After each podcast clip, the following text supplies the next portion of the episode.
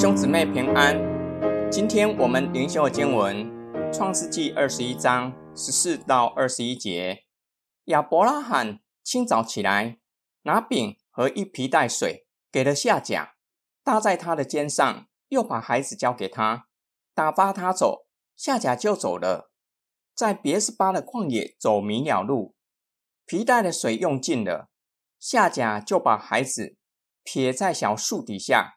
自己走开约有一箭之远，相对而坐，说：“我不忍见孩子死，就相对而坐，放声大哭。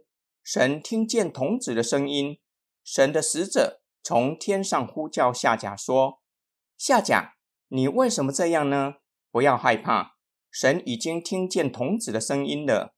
起来，把童子抱在怀中，我必使他的后裔成为大国。’”神使夏甲的眼睛明亮，他就看见一口水井，便去将皮带盛满了水给童子喝。神保佑童子，他就见长，住在旷野，成了弓箭手。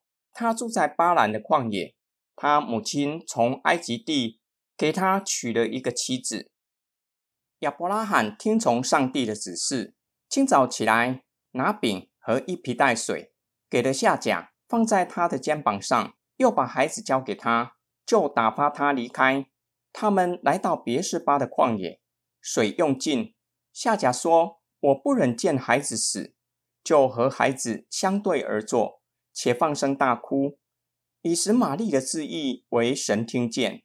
神听见童子的声音，即使不是发出声音的祷告，神知道他现在的处境，再次差遣使者鼓励夏甲。”不要害怕，神已经听见童子的声音，将来必定会让他的后裔成为大国。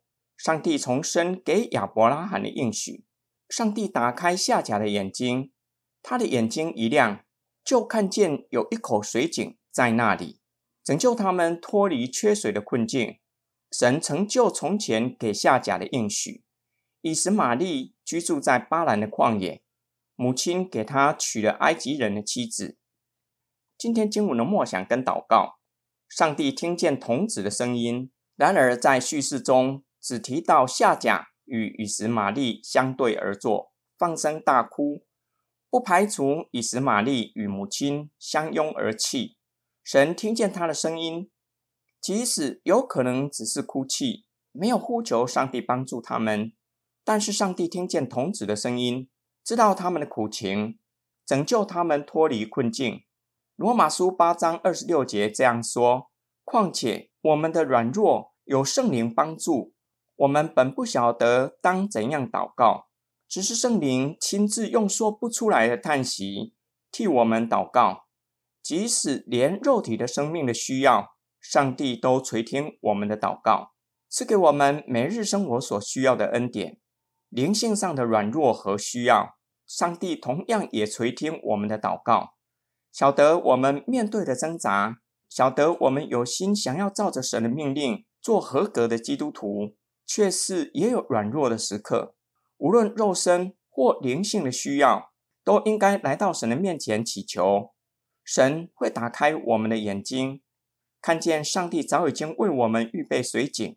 摩西五经时常教导这点，神开下甲的眼睛。叫他看见有一口水井在那里。神带领以色列人来到利非定，他们因为没有水喝而抱怨上帝。百姓若是信靠神，是可以看见磐石下藏着丰富的水，足以供应他们的需要。当我们抱怨缺乏资源的时候，倒不如向神祷告，求神打开我们的眼睛，叫我们看见上帝丰富的预备。我们一起来祷告。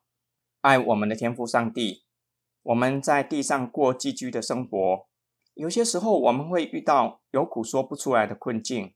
然而，我们相信，即使在这样的处境，你都看见且听见。求主打开我们属灵的眼睛，叫我们看见主，你坐在宝座上，执掌王权，直到永永远远，并看见你为我们开的道路，叫我们走在合你心意的道路。使我们凡事尽都顺利。我们奉主耶稣基督的圣名祷告，阿门。